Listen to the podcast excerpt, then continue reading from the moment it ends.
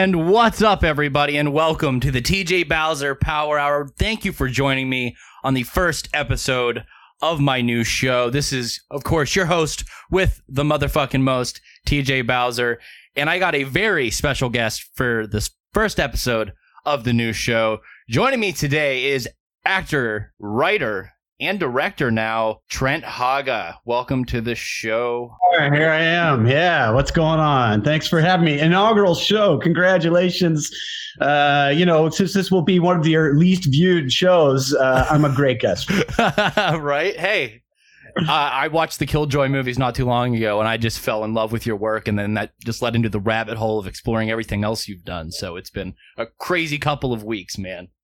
I can only imagine. I don't know if you made it to the Lifetime movies or played the video game or anything like that, but uh, I've been the depth and the breadth and the highs and the lows of this. Uh, Six movies and a video game in, man. I'm I'm doing pretty good. Nice. nice. but uh, let's just uh, get the interview underway, man. So when, uh, what influenced you into getting into the business, and uh, where did you get your start?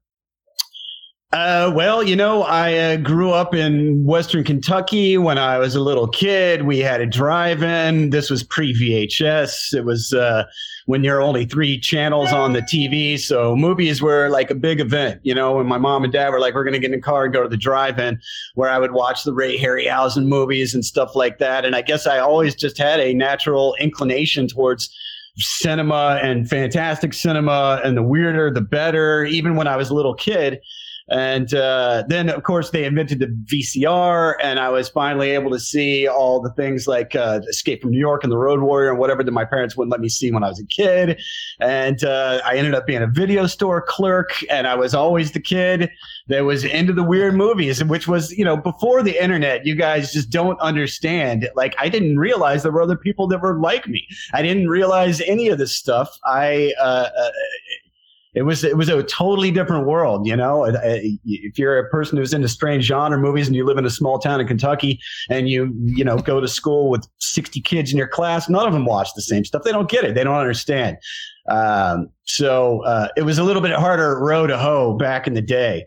And I remember getting ready to leave uh, high school and uh, graduate, and I was working at a video store, and I was really into this stuff. And uh, my parents were like, look, you got to go to college. And I figured I would just go work in the coal mines when I got out of college, like my dad. And so I was like, you know what? If I'm going to do this, I want to go to film school. And in 1990, you know, there just weren't even that many film schools around.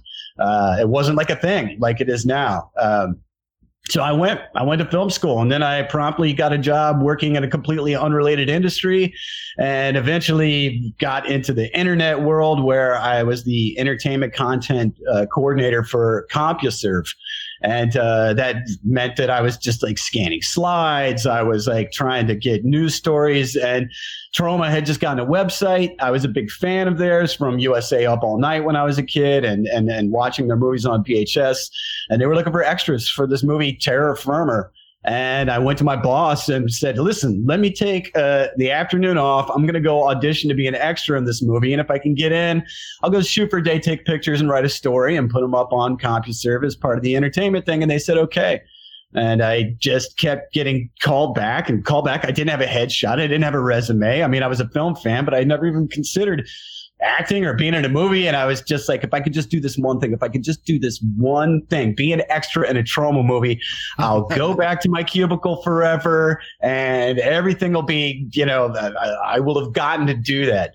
And I ended up playing a pretty big role in the movie. And I mean, I got a taste and it was like, I, I liken it to, uh, I've never done heroin. But I hear that you take that first hit and you're just chasing the dragon the rest of the time. And I feel like I've just been chasing the dragon of the high I got off of Terror Firmer uh, I've gotten really close a bunch of times over the last 20 years, but that was the one. Lloyd Kaufman, you know, that gave me a shot to, to you know, be a, be in this movie. And uh, while I was there, I slipped him a couple screenplays I had written, and he was like, "Oh, you know how to write. I'm doing the Toxic Avenger Part Four. And I quit my job and I went and did the Toxic Avenger Four, and there was no looking back after that. Hell yeah! So, what has been the most challenging thing you've encountered since you started filmmaking? Uh, I mean, I think it's a day to day, it's a day to day challenge to try to get, generate, or get more work and getting paid to do the work that you do. You know what I mean? Nowadays, uh, everybody's like, look, I want to, for the first five, six, seven, ten years, you know, you're taking things on because you're like, I want the experience. Oh, you're going to let me write a movie? I will take virtually no money to do this to have the experience. Then you do that a bunch of times and you're like, now I'm an experienced guy and people still want to like lowball you all the time, you know? So I think making a living, being able to pay your bills while creating this stuff is probably the biggest challenge. I mean, you know, but being on set and trying to get a movie done while there's a certain amount of daylight, while you've got six people in makeup and you're having a car crash and whatever, or also there's the day to day physical challenges of production. And I mean, there's a myriad stories from that. But I would say the hardest thing over the 20 years that I've been doing this has been just how do I feed my family doing this? How do I keep the lights on doing this? And, uh, and I, you know, harsh, but it's true. You know what I mean? That's that's the you know, uh, especially at this level, making the kind of movies that I want to make, kind of crazy things, kind of challenging things. You know, uh, uh, movies that are for more of a niche audience, or the movies that I want to see. Uh, it's really difficult to you know, to live. yeah. So you were known for both acting and writing. What do you find to be more difficult, and why? Uh, I find writing to be more difficult all the way. I mean, not that uh, I've I've done everything on set. I've PA'd many many years. I've uh, you know when I called that's a wrap on my first film that I directed. My next job three days later was filling up coolers for a music video as a PA. I boomed. I've done craft services. I've worked in the art department. I've directed. I've written. I've produced. I've done it all. And uh, uh, you know, acting is the most fun. And you know i'm sorry actors and i love you and i love working with you but it's definitely the least labor intensive uh, job on the set. So writing is definitely is way harder way harder. You don't have anybody to give you feedback initially. You're alone uh, uh, questioning your every move every word that goes down the entire time. It takes a, a concentrated lengthy amount of, of time to do it uh, it actually takes me longer to write now than it did when I was first starting out because I know what I'm doing now. But, but, back then, I didn't have fear, I didn't have the experience, or I wasn't scrutinizing my own work as much, and now I do. And so, although my writing is is way better than it was, it's also a lot harder to do. Okay, awesome.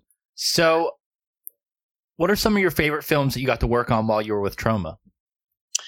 Uh, well, you know, I only what I did with Troma is I did uh, Terror Firmer, which, like I said, was my entree into the film world, and I was an actor, so I wasn't really required to do a bunch of horrendous, laborious sweat work. Uh, uh so it was great. Toxic Avenger 4, I wrote, I produced, I assisted directed, I acted in it, I cast it, I did everything for it.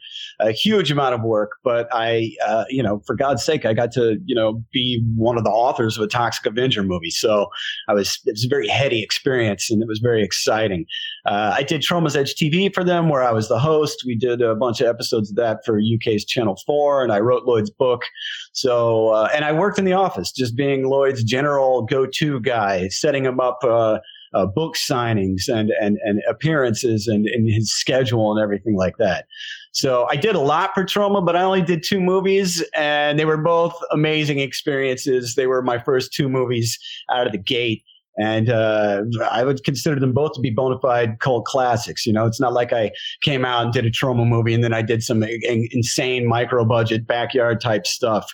Um, so I can't I can't honestly say one experience was better because the, I was learning two different things. The first time, but Terror Firmer obviously was, you know, was the best. I was just a kid off the street who had been watching Lloyd Kaufman movies my whole life. And now here I was acting in one and getting directed by the man himself.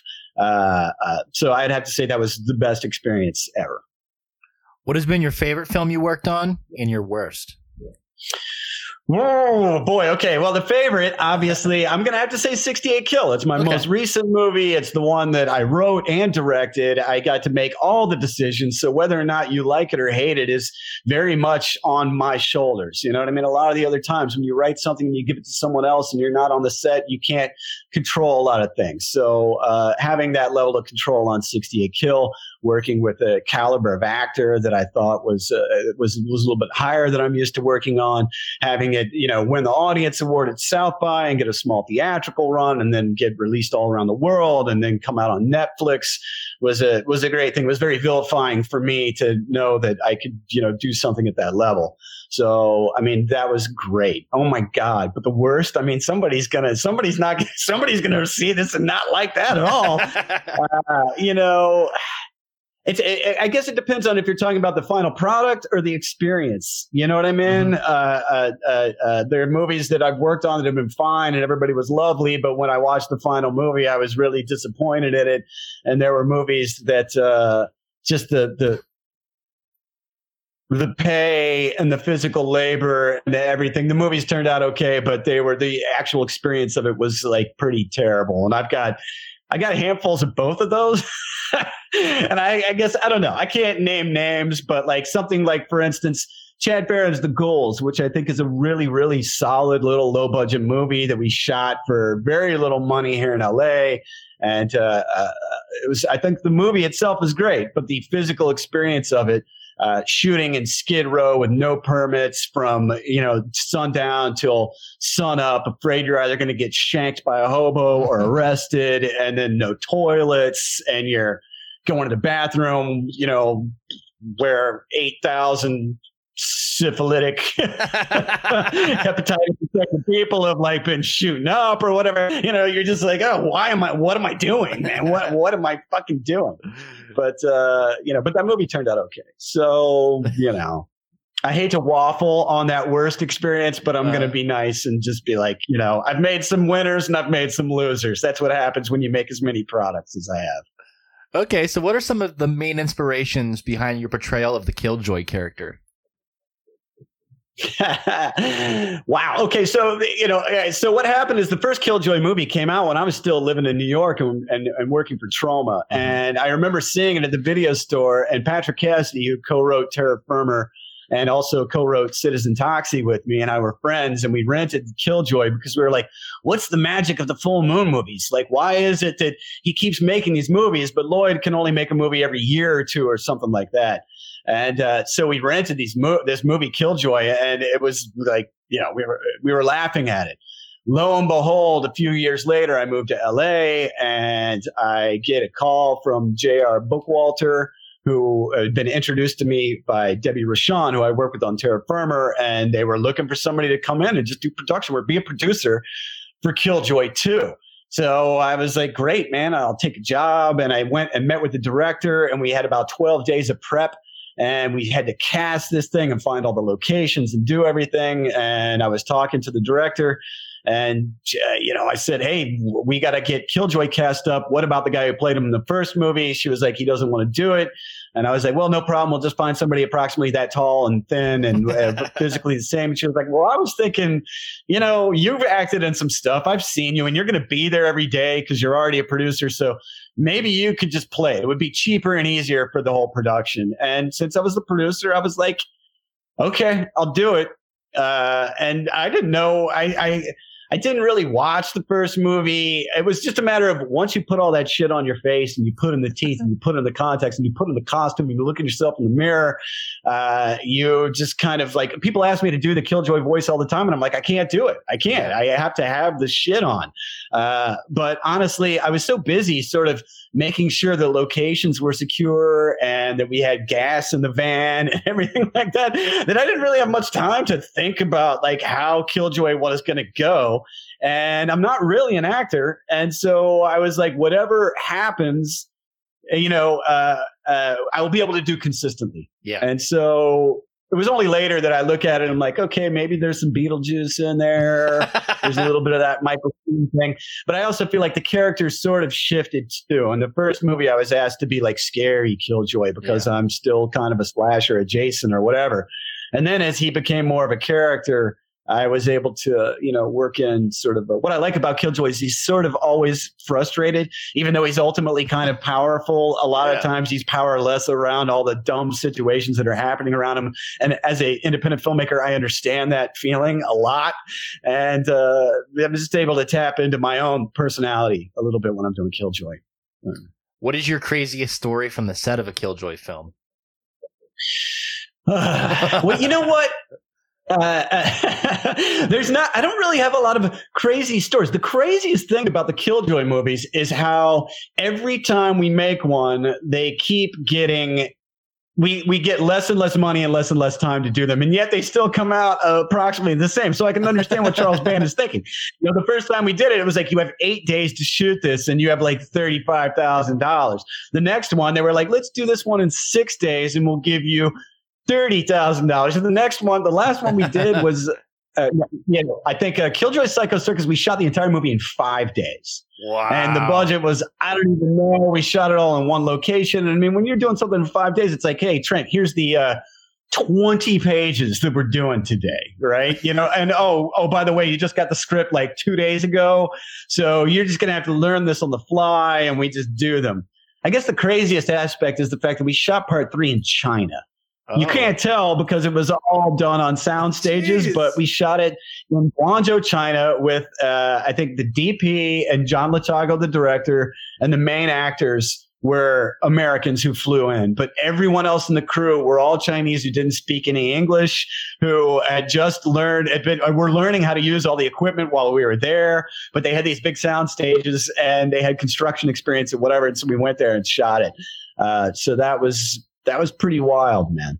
That's that's awesome. And it was like yeah, yeah, it was like monsoon season, so it was like mega crazy humid and hot, oh. and you're underneath all shit, and it's not like lunch is coming and I can just pull it all off and like cool down or whatever. Yeah. It's on there, it's on there until they use special glue to uh, shit to take it off, and you know, no matter how hot or uncomfortable or whatever you are, you're living in that for like 16 hours. You know, that's oh that has to be horrible. So you wrote and directed the film 68 Kill. What was that experience like? And what were some of the challenges you faced while creating that film? Uh, yeah, well, uh, it was based on a book by an author named Bryan Smith, who I've been a fan of for many, many years, and who had had some moderate success with traditional publishing. So I'd read his paperbacks, but then Amazon and the Kindle and everything came out, and a lot of authors that I like started to pull out older books that maybe hadn't been published or or things. They were doing self publishing, and I read this book by him. He's normally like a horror author. This one was sort of like a this crazy wackadoodle crime thing, and I was like, I really like this dude. I like this story. I think it's adaptable. I think I could do it within the budget. Uh, let me give that a shot. I'd never done it before. I reached out to him. I optioned the material, uh, you know, directly from him. Neither of us have lawyers. Neither of us have managers or agents or representatives, and we just did it. And uh, then I adapted it I think once again, the hardest thing with that with with a movie like that is uh, finding a producer that's willing to do it, getting in line and waiting your turn in the queue behind the other three movies that they have to do. And every movie that you think needs to, they're like, we got this one. It's going to be next. We're going to shoot it in the next six months. That ends up being nine months. That ends up being a year. And then there's another one. And so the sort of like the wait uh, to get there. And a lot of the times you're like uh, meeting actors, you're casting, not all the funding is in place. You're moving forward as if the movie's going to go, but realizing in the back of your mind that the carpet could be yanked out from you at any time. Once that like uh, real money's being spent and you're in New Orleans and like people have signed contracts and everything like that, uh, you know, uh, it gets a lot easier because now you can actually think about making the movie as opposed to what'll happen if you know the lead actor who my movie is incumbent upon breaks his leg you know snowboarding two days before or whatever. There's all kinds of things that can happen that can scuttle the production. And that's always for me the absolute worst time is the time between someone saying yes i'm interested and we're going to do this and standing on set and saying action for the first time. It's terrible. It's nerve-wracking so you got to write for the video games, The Evil Within 1 and 2. What was that experience like and how is that different from the other stuff you have done? Uh, yeah, it's vastly different. You're talking about uh, uh, uh, you know multiple choice type of scenarios as opposed to uh, you know are active players as opposed to passive viewers. You know what I mean? Not only that, but I'm working with a team of people that are Japanese, uh, many of whom don't speak English. I ended up getting a job on the first one because I knew someone at Bethesda GameWorks who had read some of my stuff and She, uh, they had finished the first game. They had done some testing. There was a lot of like sort of story confusion with uh, the test players, and the game was just like maybe two months out from release. And so they flew me to the East Coast and put me in the secret room, and I played the secret game for a couple days. And they said, "What do you think?"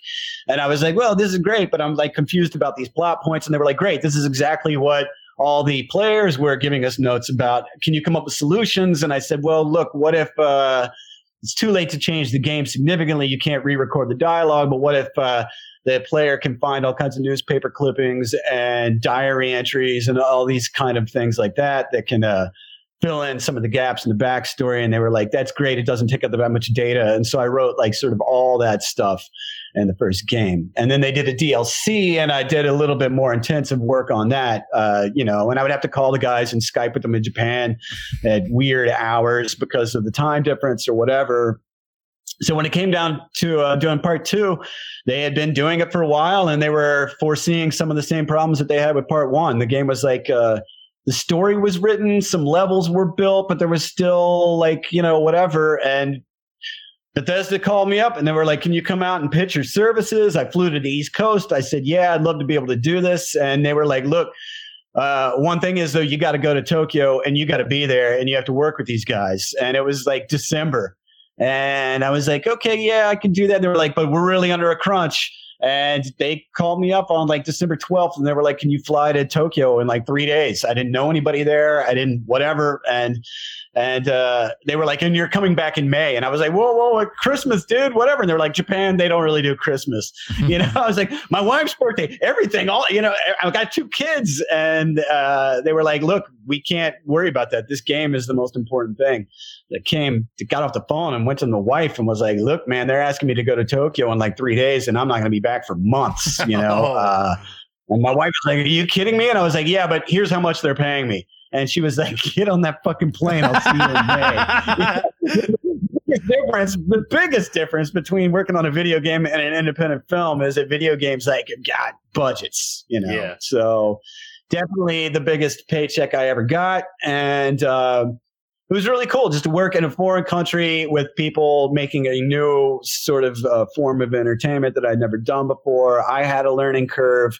Uh, but I wrote a vast amount. Every time, every line of dialogue, every uh, description of every like item that you'd find in there, every uh, sign in English on the wall, everything. You know, everything. I wrote every everything on the on the second game. So it was uh, very intensive. And you know, look, I'm a writer. Like sometimes you gotta go out and go for a walk and stare off into space or you know you're getting high and watching junky movies at night and you come up with ideas. That's what writing is. But this was like japan. It was like you come in here every day at 9 a.m you sit in this chair. Here's a list of all the stuff you need to write and it needs to be done and you're going to do it again tomorrow and the next day and the next day and we'll give you saturday and sunday off and you're going to come back next week and we're going to do it again oh, you know? shit. and uh, so it was like writing is a job which i mean i guess it is but you know, there it was Japan. Yeah. You show up, sit there for 10 or 11 hours. They need to see what you're doing. Those keyboards need to be clacking, you know? And so uh, I think a lot of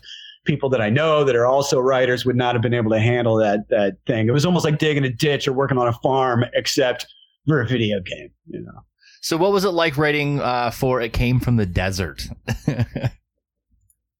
Well, that one was, uh, a, you know, it's sort of a rewrite. They already yeah. had a script. They had a start date. Uh, it was written by a European guy whose English was his second language, and you know, they just they had what they, they wanted just a, a polish. So there was a dialogue pass, and then like a lot of character work and things like that. Uh, but the general idea of it's a sequel to this old game, or you know, and and uh, uh it's motocross guys in the desert in New Mexico. I mean, a lot of that was already established. So I couldn't even tell you. I mean, I probably rewrote like a good, I don't know, like a third of the movie. Uh, but I honestly, I can't remember. I can't remember what my contributions to that movie were or not, but I do. I did several passes, you know, based on their notes, and they were really happy with it. And I, you know, I, my my writing was significant, but I couldn't tell you a specific thing that I did uh, that I was like, oh yeah, that part that was mine. I think there was a in the movie. There's like a um, like a old 1950s propaganda film type thing. Yeah. And I can't remember if I came up with that. You know, I think I came up with that. I don't. I don't remember. I don't remember. Like you for all the movies that you see on the IMDb that I have written, Mhm. there's also like at least 50 that I've written that never went anywhere or that I got paid to do work on that never Oh, got wow. shot. You know what I mean? It's funny that how you, uh, you, you see all the work that I've done and then you need to multiply that by at least double or triple for the amount of work I've done in my life. You know what I mean? So there's still, there's so much work out there that I've done and 20 years of doing this, man. Sometimes I forget exactly what, what I did. Okay. So you got to work on the recent film Girl on the Third Floor featuring CM Punk. What was that like? Uh, well, you know, okay, another another situation where I worked with Travis Stevens, who was the director of that, and he also produced 68 Kill. He produced Cheap Thrills. Uh, I acted in a couple of his movies that he's done. We're really good friends, and he was going to direct this movie, and uh, so he and I sat down and sort of cracked the story, did a whole bunch of treatments, and then, like I said. Six months go by, they don't make it. Then they change their minds a little bit about what has to be done, and then we crack a couple more treatments. And I think originally I was supposed to write the screenplay too, but I asked for too much money, and they were like, "No." And I finally got to the point where I'm like, "You know what? I'll I'll take the story by credit, and you can use my treatment as like groundwork for this, but I just can't." Dedicate the amount of time that I that I need to to to write this for the amount of money you're giving me, and so they made Travis do. Oh. so I wrote. I, I co-wrote the story, but uh, uh, and you know I didn't. I wasn't on set. They shot that in Chicago, but I did go to the L.A. premiere and had dinner with uh, with with Phil Brooks, aka CM Punk, and his wife, who apparently is another wrestler. I don't know much about that world. Oh yes. they were like super cool. yeah, what, what's her name? Oh, I can't remember her name, but I know she is a wrestler, and I think she's still employed by the Yeah. WWE. Yeah. Yeah, yeah, yeah, yeah. So I met them and had dinner with them, but uh, I, you know, I don't really know a lot about wrestling, but they were a really cool couple, really nice, and uh, you know, yeah. So, last question before you go. You recently got to work with Joe Castro on a project. Can you talk about that and what that was like? Uh, yeah, although I haven't, we haven't shot the movie yet. So my only experience with Joe so far, which was amazing, was I went to his shop and I got my head cast. Uh, I'm acting in a movie. It's called An American Masquerade. It's done by these uh, guys from Australia who are coming out here to shoot a movie. And uh, Black Forest Films is, is what they're called. And what's interesting is that I was sitting in the airport in LAX, uh, getting ready to fly to Tokyo, not knowing anybody there, not knowing what I was going to do. And I get a Facebook message from these Australians who are like, Hey, Trent, man, look, we're just big fans of your work, and we wanted you to take a look at the trailer for our movie. Uh, uh, oh, shit. They're going to kill me if I forget. Uh, oh. Uh, anyway, I forgot. I forgot what it's called, but, but they, they sent me the trailer for the Yakuza Mondo Yakuza is what it was called. Okay. And so I watched the trailer and I was like, wow, this is really weird. But I'm I happen to be like getting on a plane going to Tokyo right now. And the guy writes me back in like five minutes while I'm still at the airport. He's like, really? Because we're going to be in Tokyo shooting our new movie, The Viper's Hacks, in like three weeks, and we're also having the premiere of Mondo Yakuza here at, at in, in Tokyo. So I was like, all right, well, I'll be there. And I ended up hanging out with these guys, befriending them. They were like, you know, uh, when you're working uh, in a place where 99% of the people don't speak English, like all day, every day, being able to hook up with some like uh, foreigners that speak English was like life saving. So I went to the screening of their movie and kind of like hung out with them. And then they went off and shot their movie and they came back for a couple days and we hung out. And then we all went out to dinner last night and they took off. And I thought, well, those guys are great, but I'll never see them again. And then they ended up taking a trip to the States. And it was their first trip here. And we hung out in LA and they went to Vegas and all over the place. And they were like, we want to make a movie here. So now they're coming here and doing a movie much like they did in Tokyo, but in America. And Joe is a special effects guy. And I went and got my head cast. Not going to tell you what happens to my character. and I'm sure I'll work with Joe again while he's there doing all the stuff. But, uh, uh, you know, Joe's legendary. I know of Joe. Obviously, I've seen Joe's movies. I know a million people who know Joe. So it was cool to finally, you know, be able to, to powwow with him. Hell yeah. Well, And I'm looking forward to working. well, thank you for coming on uh, the first episode of the Power Hour, man. I really appreciate it. It's awesome to be able to talk with Killjoy and you. It's just Yeah. oh, it's I'm boy. you are Killjoy, man. That that that's that's crazy. That literally a couple weeks ago, I was like, I need to have this guy on my show, and now now it's come to life. Thank you for making that uh happen, man. Yeah, no problem, man. The internet, it's a hell of a thing, man. It's It a hell of a thing. It So, uh, good luck with the podcast, and thanks for having me on. And uh, keep an eye out for my shit when it comes out. Absolutely. Okay, man. Uh, talk to you later. All right, thank you. Bye. Hey guys, and stay tuned for more on this episode. We are not done yet. Here is a little commercial from our friends at Brown Space Films. Guys, here you go. Hey, piss ants. This is the fucking TJ Bowser Power Hour.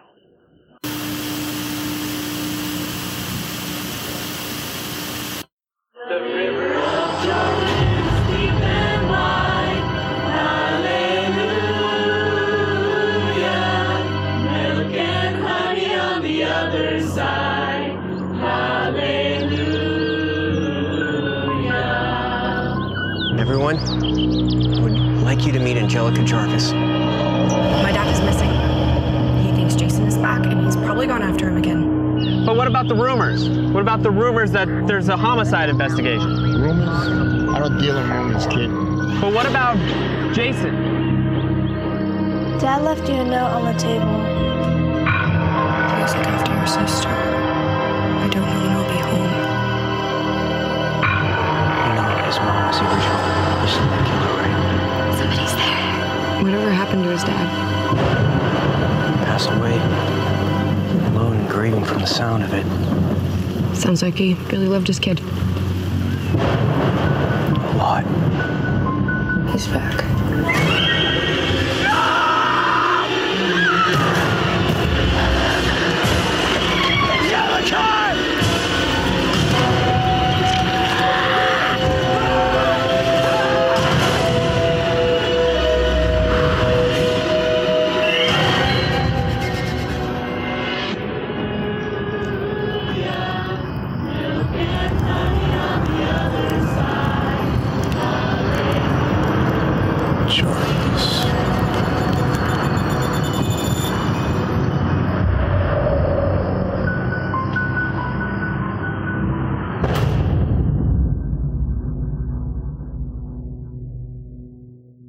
Okay, guys, and welcome back to the TJ Bowser Power Hour.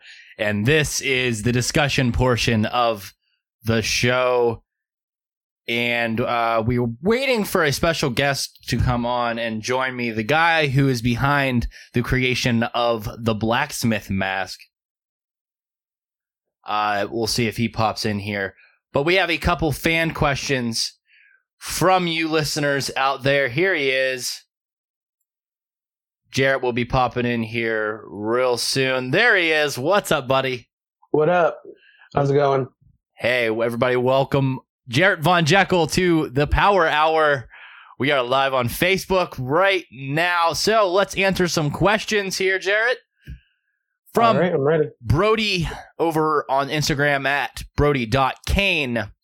Out of all of the horror movies that you've seen, what's your favorite production design? I'll let you go first, Jarrett.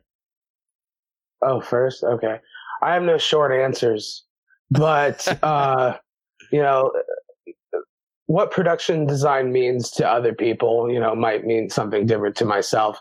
Um, but I don't know horror movies to have particularly, you know, spectacular production design. Um, the closest example that I could think of in any recent memory would be The Shape of Water. Not necessarily a horror movie, but uh, has horror elements. And uh, but the the production design is really great in that movie. And um, and what production design means to me, and why I think that is a spectacular example, is because the they do a great job with the lighting, set design, and color grade in post and it, it creates this really really great beautiful cohesive spectacle and i think that that's that's a good sign of of good production design Okay. Uh, I would have to say for me, uh, Nightmare on Elm Street 4, mainly because uh, each of the dream sequences are so different and the uh, production design assists in that and really allows you to set the mood and atmosphere for that particular sequence. Uh, so that'll be my short answer for that question. So from James at uh, Instagram at Ninja Nightmare Studios 2018, what horror movie characters that have came out since 2000 would you put in the big four? Jarrett?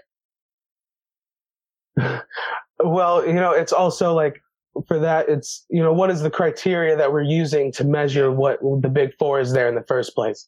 Is it because they have, you know, 17 movies in each franchise?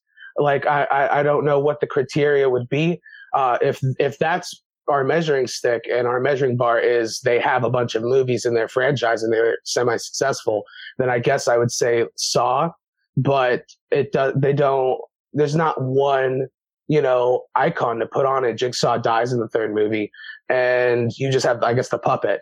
But that, I guess that would be my answer. I'm, I'm not really sure about that. I that is also another hard question to answer because I don't think a movie has really come out since 2000 that's that iconic or that has resonated that hard in pop culture. I agree. Yeah, I, nothing's worthy, I guess. So, next question from Taylor over Instagram at Mummy Dahlia. What's a good convention you like going to, and what's it all about? So, Jarrett, you can't really answer this question because you don't really go to conventions. Nope. I've never been to a convention, unfortunately. So I normally go to Steel City Comic Con here in Pittsburgh, and I also go to uh, the Monster Mania cons, and also this year I will be going to Chiller Theater and Memento Con and Living Dead Weekend, also in Monroeville here. Uh, but I highly recommend Monster Mania Con, ran by Dave Hagen. It is a wonderful convention, very friendly people, awesome lineup every year, very good uh, hotel that they have it in, and it's a very well organized. And the costume contest is always a wonderful to see. The Q and A panels, top notch stuff, top notch. But I'd recommend Monster Mania and Steel City Con out of the ones that I go to the most. So, uh, from listener Tyler, or as we call him, RoboFuck, over on my other podcast, what's been your favorite cosplay to do? Okay, Jarrett, what's uh, this is a multiple part question. So, what, Jarrett, what's your favorite cosplay you've ever done? I'm not a cosplayer. Uh, I, I make costumes and masks. You might be able to see some behind here, but um, yeah, I don't. I don't. I'm not a big dresser upper.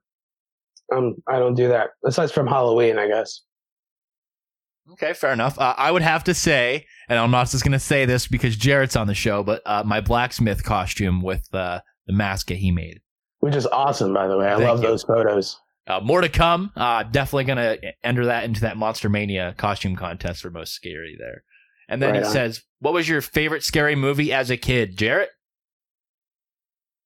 Ooh, um, I really like. I grew up with AMC Fear Fest coming on every October, Mhm. and you know they were just marathoning those you know Halloween movies.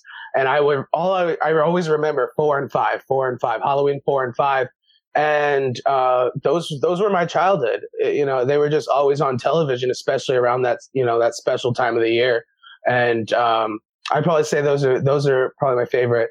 You know, even though they're not like the best in the series or anything, but I like I like those movies. I have nostalgia for them. For me, uh, Halloween H2O, Jason Goes to Hell, Jason X were the three movies that I watched a lot, mainly because those are the ones that really introduced me to both of those. Uh, I found Halloween 4 through H2O, but it doesn't resonate the same because it was my first introduction to Michael. Uh, looking back as an adult, uh, I see this nostalgia thing that kind of has, uh, let's say, rotted my brain because it makes it me like like these films even though I know I shouldn't. It's it's really strange. But uh, I'd have to say as a as a kid, Jason Goes to Hell and Halloween H2O. Right, Halloween H two O was the first horror movie I I ever remember seeing. So Okay. So I uh, was really young there, but the next question is what is your best well, what is your favorite part about podcasting? Uh I'll answer that. I would have to say interacting with the fans and then going to conventions and meeting you guys and having uh talks about horror films with you. It's probably the most uh satisfying thing that I've witnessed from doing all of this. But thank you. Uh, next question is from Matt Sterling. How do you feel about the Star Wars fandom? Jarrett, we'll start with that. Um, I don't really have an opinion on the fandom. Um, I imagine that it's like any other fandom online, and it's probably really toxic and hateful. But I, I don't have any opinion on the fandom. I, I used to think I was a huge Star Wars fan until you know you get on the internet and you realize you don't know shit. So you know, it, it, you know I, I'm in, I'm indifferent to it. I think that the uh, I enjoy the prequel trilogies uh, a lot more over the sequel trilogies. The sequel trilogies are just a hot mess. Um, at least there is a cohesive vision and story in the prequels. Um, but yeah, awesome. And then uh, for me, I feel like it's a toxic, toxic fucking place, and it's filled of uh, sweaty basement monger hate uh, people who hate women who probably have never felt the touch of a woman, so they sit in their basement all day, rubbing themselves with KY jelly and hating on anything that's new that comes from Disney. yeah, and that's any troll online. You know, it doesn't Yeah. matter if it's Star Wars fandom or not. It's, it's all over the place on the internet. So Do you believe that there's a rift between OG prequel and sequel fans? Yes. Generations. That's the problem. Is there's three very different generations of fans there. And there there is the occasional person who likes all three and just loves them. But that's few and far between because people are so biased towards the films that came out whenever they were growing up. Right, yeah. I, I mean, like I said, I don't really have an opinion on the fandom. I can only speak. I can only speak for myself in saying that I like the prequels. yes. But you have a very, you know, honest point there. You, the, I grew up with the prequels. You know, that that was my childhood. I saw, you know, episode one in theaters. That was my first Star Wars movie I'd ever saw. I didn't even see the original movies before I saw that in the theater in '99 or whatever it was. But um, yeah, I mean, I don't know. Some type of war over prequels and sequels. I think it's just silly, but So Heath Helsing asks, why is it today that all radio bands sound exactly the same? As Mr. Krabs would say, money. money money is why they sound the same you know it's it's Yeah. the same reason why you get the same conjuring movie every you know year three movies a year the same movie it's because of money Mhm. and you know it, it- you play you you make you know radio friendly music and you know that it's just going to push money like eh, that's that's just all that's the sole purpose of of why you get like you know just stuff washed out you know movies music whatever I agree, and nobody really uh, focuses on the art of things anymore. It's more to uh, what can turn a profit the quickest, and what's the le- what's the most I can get out of doing the least. And I think that that's just like a general mindset that certain generations have, and it's just really sad to see people that have almost zero to no motivational skills, and that's something that we all probably could look back on and see that that's something that we probably shouldn't do moving forward with our lives. Yeah, it's like what what was successful in the past, and then they copy paste, copy paste, copy paste, and then that's what you get. You get the same thing over and over again. and it's always important to work hard and work hard towards your goals. And that's can't say that enough that if you want to do something the only way you're going to do that is by working hard. And there's no such thing as shortcuts. There is just look seeing your way to where you need to go and doing it just going up there grabbing the bull by the horns and fucking doing it Yeah, I agree. so speaking of music what's uh, some of your favorite music that's released this year so far This year, oh, I don't know. I'm not. Uh, I like I like some recent. I like you know some newer music. Um, but a lot of the, a lot of my taste is like from the '80s. Like I don't. Okay, let's talk about that. I, I'm a big guy, guy into the 80s. I like the 80s uh, pop music and uh, rock music. I, I like that stuff. Yeah, yeah, you know. Um yeah, I, I, recent like I like I like some recent stuff. Um metal metal music has definitely had that effect, you know, from our last question. It's Mhm. just, you know, this copy paste sound. Whatever can sound most appealing to the most broad audience is supposed to do what's, you know, supposed to be most successful. So that's what they they push out. Um, probably the most recent metal band that I really have enjoyed is um, Three Teeth. Uh, they, I think they they have a really you know, raw industrial sound that, you know, harkens back to like 90s stuff. Um, uh, you know, Fire from the Gods is also another, you know, decent metal band that's like, you know, recent, I guess. Um, but I like a lot of other music too. I don't, I don't, you know, subscribe to any one thing ever with anything. I'm a pretty eclectic person myself. Uh, the new Amity Affliction album uh, was actually really good, and it's just a mishmash of different styles and genres. It's uh, everyone loves you once you leave them. It's truly wonderful album that really hits home with some of the lyrics. You could, they truly portray pain and emotion through through their music. It's it's nice to see a band that's able to do that and not fit to like one specific genre because each song is so completely different. They can go from a heavier song to a popular song to even electronic at times. It's it's nice to see a band that's like that.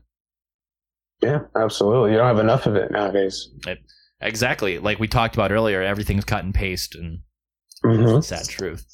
So what's your feelings on uh we actually recorded a little bonus episode for you guys there that like the uh the discussion beyond the discussion. We had a very intense talk about Candyman. And for anybody who doesn't really know much about the new Candyman trailer, it is produced by Jordan Peele. Do we know the director's name?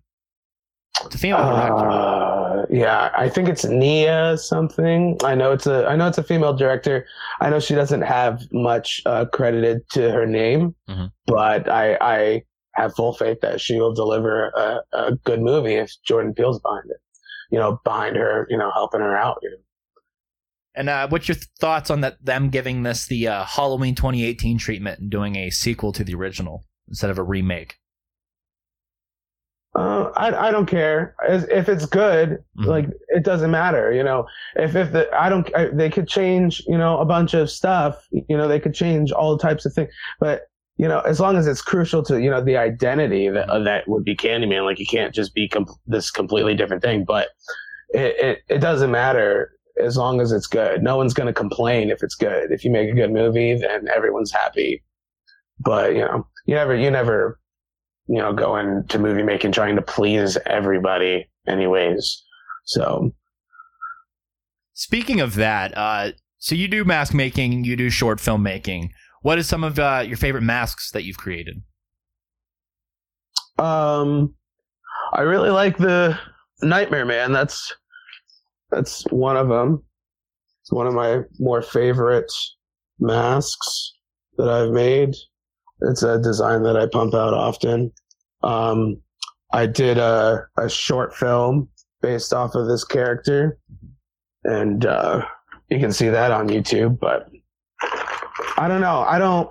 I don't really have too many favorites. I just, you know, it's they're like babies. You know, it's it's your stuff. You spend time on it, you create it, and then you can't pick favorites. Fair enough.